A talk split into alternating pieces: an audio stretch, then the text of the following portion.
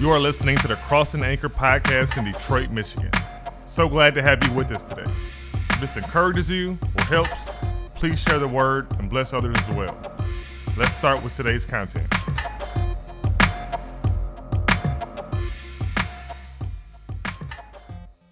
Hey, church. So glad to have you joining us this weekend here online. Welcome to Cross and Anchor. My name is Josh. I'm the lead pastor, and on behalf of our entire team, we just want to say so glad that you're with us today. It wouldn't be the same without you. Also, if you're joining us and you're new and you'd like to connect, we would love to connect with you. So make sure in the chat to fill out the connect card. There will be a link that gets put up and you know, watching these uh, services is one thing, but actually being a part of them, actually being engaged and getting connected, that's a whole different thing. And we would love for you to be able to get to know what's happening here and for us to be able to get to know you. This is going to be a really exciting Sunday. I'm super pumped about this message that I'm going to share, um, but also have some very exciting things to talk about. We've been in this series and we're finishing it today called The House That He Builds. The House That He Builds. This message series has uh, gone for seven different weekends, seven different messages from uh, guest pastors as well as myself. And we've been talking and exploring what is it that makes Cross and Anchor Church unique. What is our DNA as a church? And I think it's so vital for us to understand that, especially moving forward into what God has for us. And today, not only do I want to give a message that is about one of the things that we are all about, but I also want to be able to tell you the core values of our church, our DNA. These are things that have existed, but have never been spelled out up until this point. Uh, you know, one of the hardest things that you can ever do in life is to figure out who you are. Like, knowledge of yourself, true knowledge of yourself, is some of the hardest, if not the hardest, knowledge to come by. And as a church, sometimes you have to figure out a little bit who you are as well. You know, self knowledge, it's a huge industry. I mean, think about the Enneagram, right? It's like the most popular thing that's ever existed because people are so hungry to figure out who they are. You know, th- think about artistry and, and people who create, and a lot of what they're doing is trying to reflect who they are. Well, through these core values, I hope to express what it is that I feel that God has called us to be as Cross and Anchor Church. And it's taken a while to come up with these because sometimes you have to like stub your toe against something so that you know that it's there. Has that ever happened to you? Like you're walking around your house, it's dark, and then you hit your knee or you hit your leg on something and you're like, yeah. Well, sometimes culture is like that. Like, like you don't know that it exists until you do something that violates it, or you do something that causes you to recognize that there's something there, and when you bump up against it, it actually hurts. Culture is like this invisible thing, and then when you put language to it, what you're doing is, is you're spelling it all out. Sometimes you, you literally need to spell some things out. And so these core values are who we are as a church. Now, I do want to differentiate too that this is not the same as our core beliefs. Core beliefs, which you can find on our website, are what we believe about God, about the Bible, about the Trinity, things that we feel like are essential Christian doctrine. Those are our core beliefs, and we're not going to budge on those at all. But after our core beliefs is our core values, our identity. I've heard it said that methods are many, sorry, methods are many, principles are few. Methods may change, but principles never do. There's some things that are permanent, and some things that are temporary. There's some, some things that uh, I heard a pastor say you hold with a closed fist, and some that you hold with an open fist. And these are things that they aren't closed fisted issues when it comes to being a Christian or not, or following Jesus or not. They're open handed issues, but when it comes to how we're going to operate as a church, we're going to hold these very close and very seriously, and we're going to live by these. All of these um, have things that come from Scripture, and we'll spell that out more on our website. But today, I just want to tell you these 10 core values and then a little description of each of them briefly, and then we're going to get into our message today. That was a very long introduction. Thank you for sticking around up until this point. So, number one is that we are a Jesus church. We are a Jesus church, meaning that, and here's the core value we are all about Jesus because he is why we exist. Our church is first and foremost and always and only about one person, and that is Jesus Christ. And we're going to dive deep into that today, into the message. That's first. Secondly, we are creative. We are a creative church. We value creativity because we serve the one who created all things. The God who created the universe lives inside of us, and so we want to be a reflection of him through our creativity. And so we're always going to value that. We are excellent. We are excellent because he, God, is worthy of our very best. We aren't excellent for excellence sake, but we're excellent for his sake because God is worthy of the best that we can do. We are servants. Because we serve the one who is the servant of all, no task is too low because every task is essential. I've heard it said that if service is below you, then leadership is beyond you. We are servants, and we will always take the posture of being servants. We are forward thinkers because God is always doing a new thing. We adapt and innovate. Just when you love Cross and Anchor Church and exactly what it is at one moment in time is probably the moment that it's going to change. Because we're always going to be coming up with new ways to reach people, new ways to do ministry, new ways to connect with people, because we have to, over time, adapt to the new. God is always doing something fresh and unique and different, and we want to join Him in that rather than stay in one point in time and get lost in the past. We're forward thinkers. We leave the 99. Because Jesus came to seek and to save the lost, there's always room for one more. We are going to structure our church not around reaching people who already know Jesus, although we love those people and we want them to get plugged in and we want them to see everything that God wants to do through their lives. But we're always going to give preference to the one who is lost. Jesus left the 99. He tells the story of the shepherd who leaves the 99 to go after the one, and that's going to be our heart is we're going to always go after those who have yet to know what it means to have a relationship with Jesus. We outdo each other in honor. Because everyone is created in the image of God, we honor all people. We are a church of honor. We honor our leaders, we honor those that we serve with, and we honor those that we serve. We are a culture that outdoes each other in honor.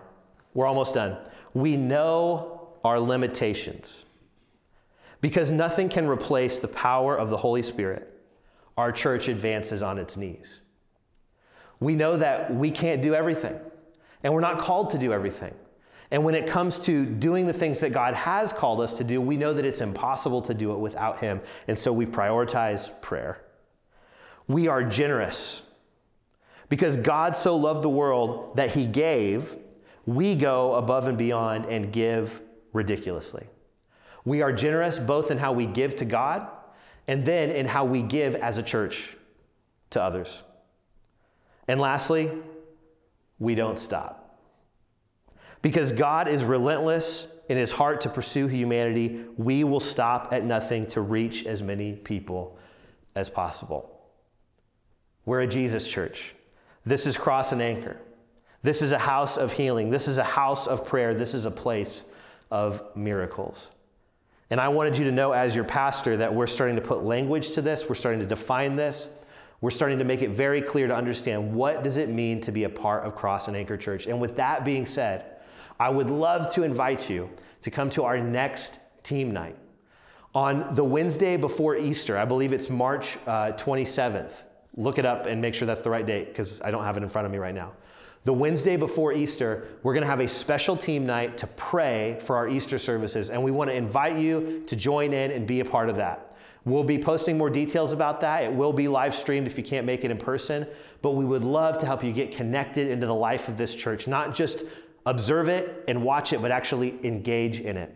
And then early in April, right after Easter, we're going to be doing our first Next Steps class that we've done in a while. So that for those of you who have been wanting to get on the team and wanting to go to the next level of serving here at the church, you can get involved because there is a space and a place for you at this church and on this team. You know, we, we love people, we want to reach people, and it takes people to reach people. Um, but we want to see not just that, we want to see the purpose that God has given you be activated in your life. We want to see you walking in the most fulfilled kind of life uh, that's possible as you discover the purpose God's given you as you serve Him and as you serve others. So put those dates on your calendar the team night right before Easter to pray, and then the next steps class at the beginning of April so that you can get plugged in. And of course, we would love to see you as we celebrate Easter in person at the Garden Theater, 10:30 a.m. in Midtown Detroit, and then at 6 p.m. as well that night. We are going to party. There are going to be two different services, and they are going to be fantastic. So, all of that to lead into what is our message today which is just this. If you're writing notes, if you're taking this down, today's message is just called Everything is About Jesus. Everything is about Jesus. If you're taking notes, you can write that down. If you're with somebody watching this, turn to them and say, Everything is about Jesus. And if you are at home by yourself, why don't you just type it in the chat? And we'll all like it and high five you digitally and make it be awesome. Listen, everything is about Jesus. This is the last message in the House That He Builds series, and in some ways, we've saved the best for last. We've for sure saved the most essential piece of the house that He builds for last. You might ask, what is the church and church in general all about? Or, or you might ask specifically, what is our church all about? Well, like being a kid in Sunday school who's asked any question, the appropriate answer is always Jesus. You guessed it, Jesus. There's only one thing that church is about when you boil it all down. There's only one thing that life is all about when you boil it all down. It is all about Jesus. Jesus. Now, you hear that said a lot, like, oh, it's all about Jesus. You know, oh, it's all about Jesus. What does that actually mean? What does that actually look like? And today I want to explore that. And I want to talk about what it means for our church to be a Jesus church, a church that actually reflects the person of Jesus. See, we want to be at Cross and Anchor known primarily for being just about one thing, and that is Jesus. When you put Jesus at the center, everything else falls into place. So if anybody comes up to you and asks you, What is your church all about? you could sum it all up in just that one word Jesus. He's not a part of our church. He's not a thing that we talk about or even just a person we talk about. He is everything. Everything. And if you don't have time to read the entire Bible or, you know, figure out all the in-depth theology that you can, I can just tell you in one word, the whole Bible and all theology and even all of life is just about Jesus. And as we consider this idea, I want us to look at two different verses today. Two different sets of verses that I think will clearly spell this out. Um, listen, if you have a Bible, then turn it to Ephesians. If not, it's going to come up on the screen. Ephesians, it says this it says, Now therefore, you are no longer strangers and foreigners, but fellow citizens with the saints and members of the household of God, having been built on the foundation of the apostles and prophets, Jesus Christ himself being the cornerstone in whom the whole building, being fitted together, grows into a holy temple in the Lord, in whom you also are being built together for a dwelling place of God by the Spirit. In verse 20, it says that Jesus Christ himself is the chief cornerstone of the church. We've been talking about in this series the house that he builds and the pieces that God uses to build his house. And Ephesians takes on that, that same idea that same illustration, and it says that the house of God that he's building, his church, Jesus Christ is the cornerstone of that house. Now, if you're like me, I don't know what a cornerstone is. Like, I've never built something where I've had to have a cornerstone. I'm not really a builder or an architect, or I'm not into construction. If something breaks in our house, it's broken. I am not to be able to fix it. Uh, my wife is honestly more handy than I am. Uh, right now, our car has a flat tire and something is scraping along the bottom of the street as we drive, and I have no idea what's going on. I, I, I don't know how to fix anything. I do not know what a cornerstone is, so I had to do a little bit of research. But what a cornerstone is, is it's like the first brick, if you will, the first piece of the building that gets put down, and it's the centerpiece of whatever gets built after that. So everything that goes up after that cornerstone is looking to the cornerstone to align itself to.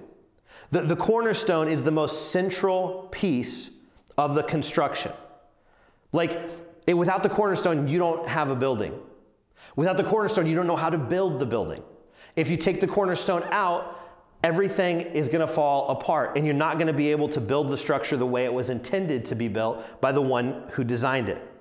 And so, what Paul is saying in Ephesians when he says Jesus is the cornerstone, he's saying that Jesus is the most essential piece of the building of the church. Jesus is the foundational piece. He's the piece that you start with, He's the piece that you align everything else to. Jesus is the cornerstone. And so, it goes back to what we were saying at the beginning everything is about Jesus, including the church. He's kind of the main thing. If you miss him, you miss it all.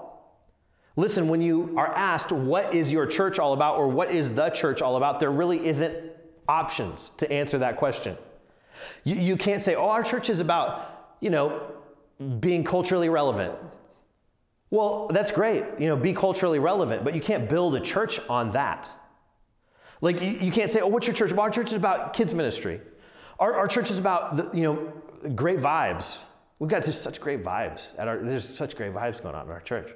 No, have great vibes, have a rocking kids ministry, but you cannot build a church around those things. The church has to be built around the person of Jesus Christ.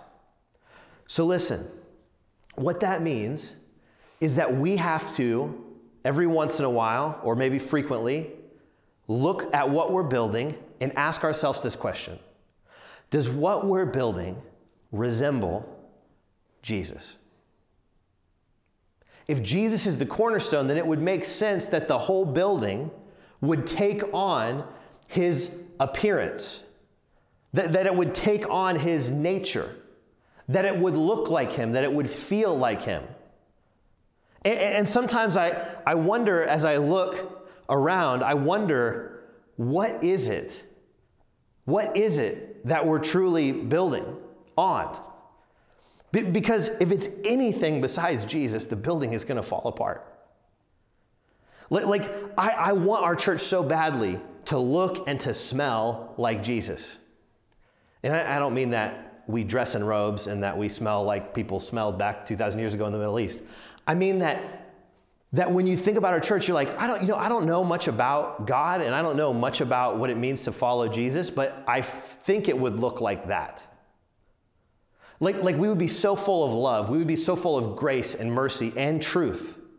And, and we would be so full of, of power from God that, that when we speak into people's lives, that, that things change, that, even people are healed and they're set free, that, that there would just be something in us that just it looks and it sounds and it feels like Jesus. Jesus is the cornerstone of our church.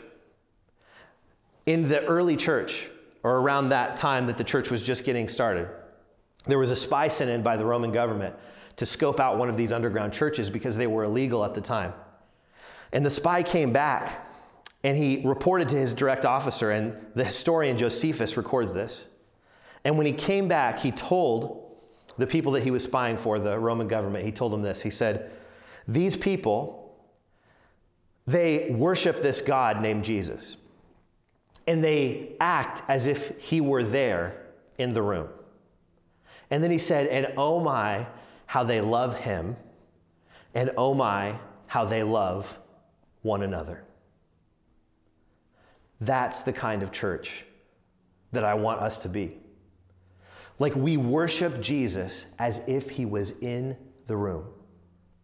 That we're so passionate in our expression of praise and adoration and worship to him because guess what? He is in the room.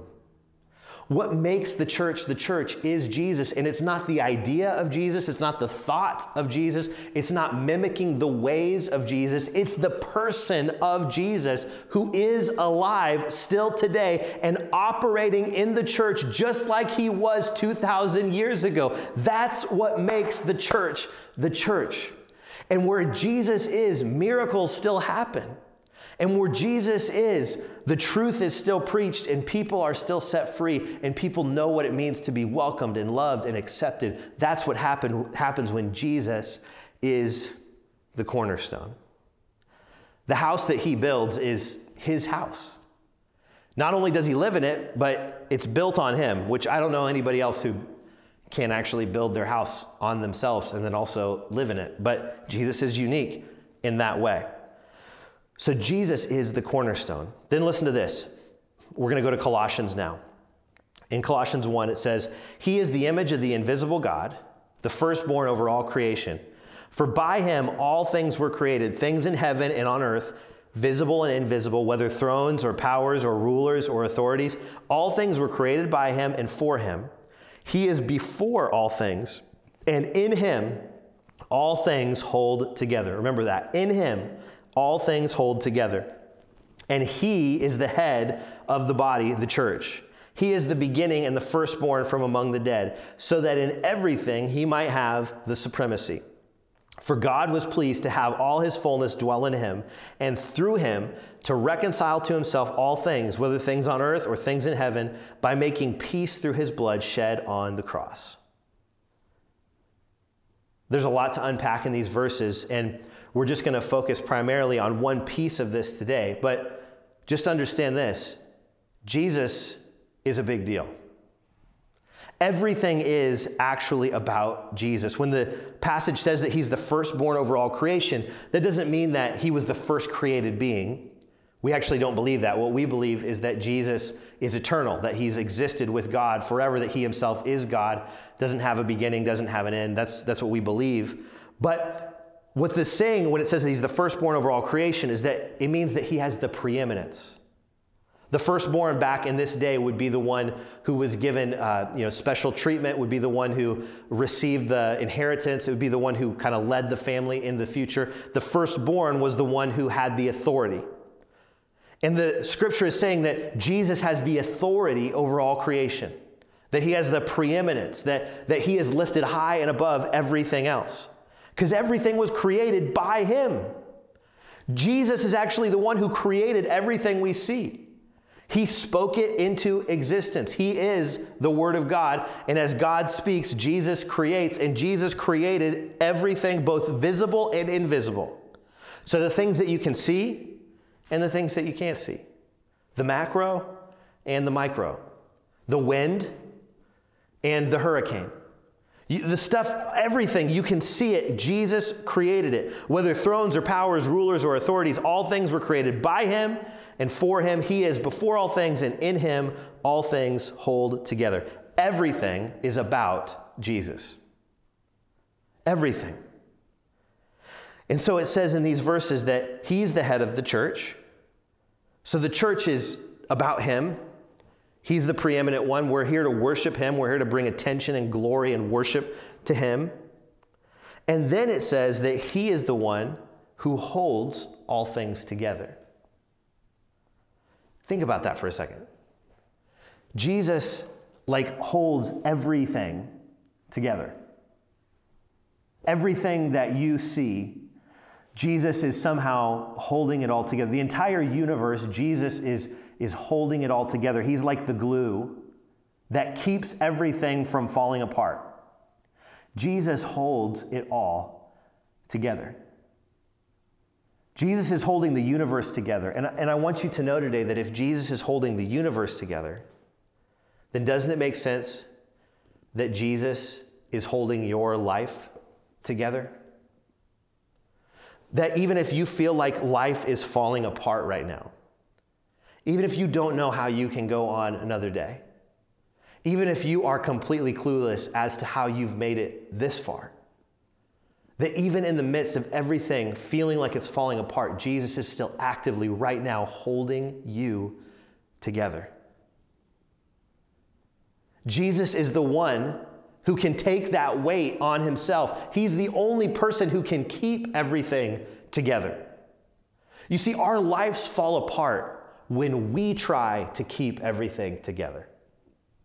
The more that we try to control things, the more that we try to get a death grip on the stuff that's happening in our lives, and we try to determine the outcome of our own destiny, and we're gonna do this and we're gonna do that, the more that we hold tightly onto those things, the more that we can't handle the weight of it.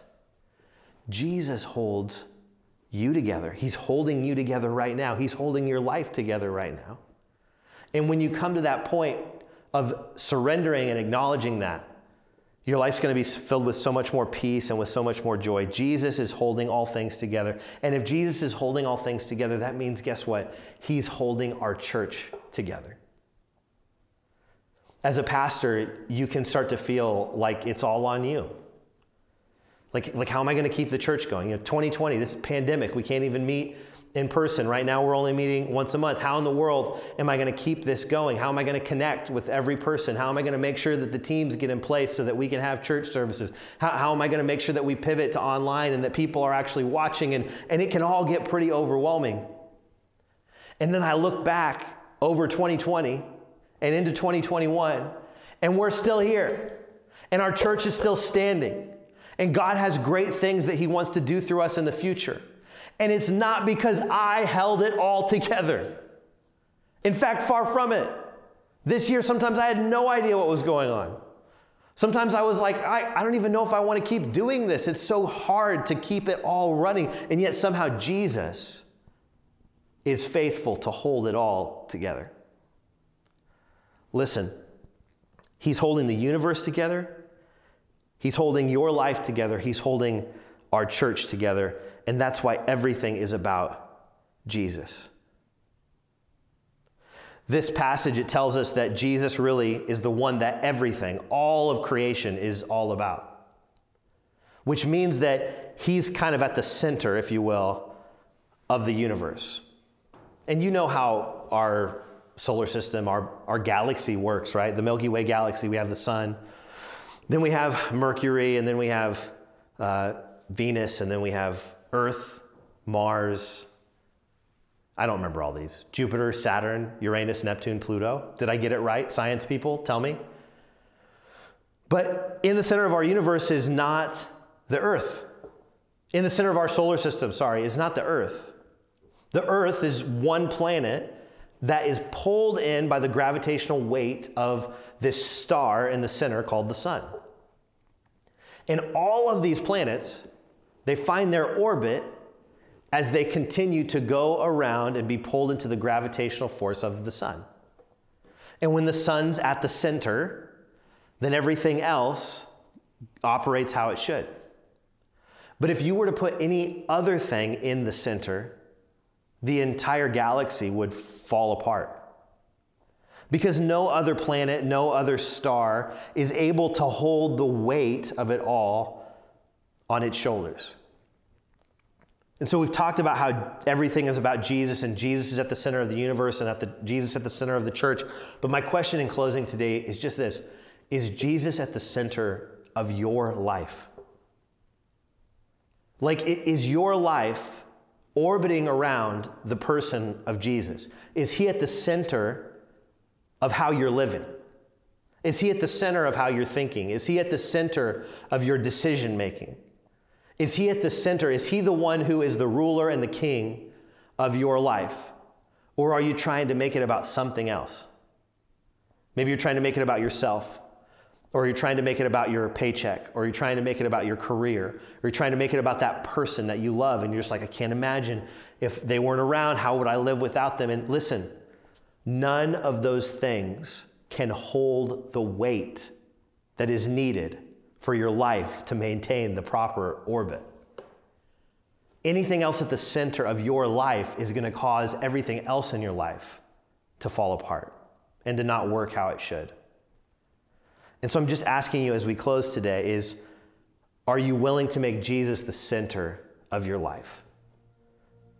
I mean, it's great that He is the center of everything. That's just the truth. That's just how things work. But yet, there's this one space inside of us, our heart, where we have to make the choice that we're going to put Jesus at the center of that in order to our, for our lives to maintain the proper orbit and rhythm and understand the freedom that God wants to give us. So, as we close today in this message, I just want to invite you into that. Maybe you've been running from God. Maybe you've been saying, I don't want to follow God. Maybe you're struggling with something, or you, you know that, that you have sin in your life. You know that you have things that, that are wrong. And you maybe don't want to give them up, or you just don't know if you can actually be forgiven of those things. And the truth of it is, is that Jesus, when he died on the cross, he forgave everything. That's why these verses end like this that we just read.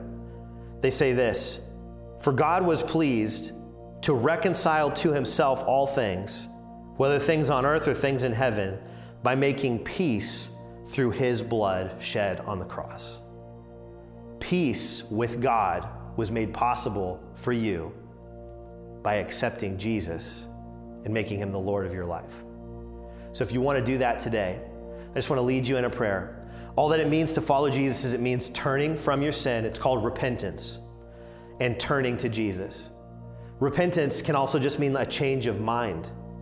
So it's like, okay, I used to love this stuff and I lived for these things and my life was all about them, to like, I'm gonna let go of that and I'm gonna reorient my life around Jesus. I, am gonna see those things differently that Jesus is actually good and the best and that sin is just destroying my life and is the worst. And so, if you'll turn to Jesus in faith, He'll forgive you, He'll give you a brand new start. And this can be the first day of you experiencing what it means to have eternal life. So, I'm going to lead you in a prayer right now if you want to do that.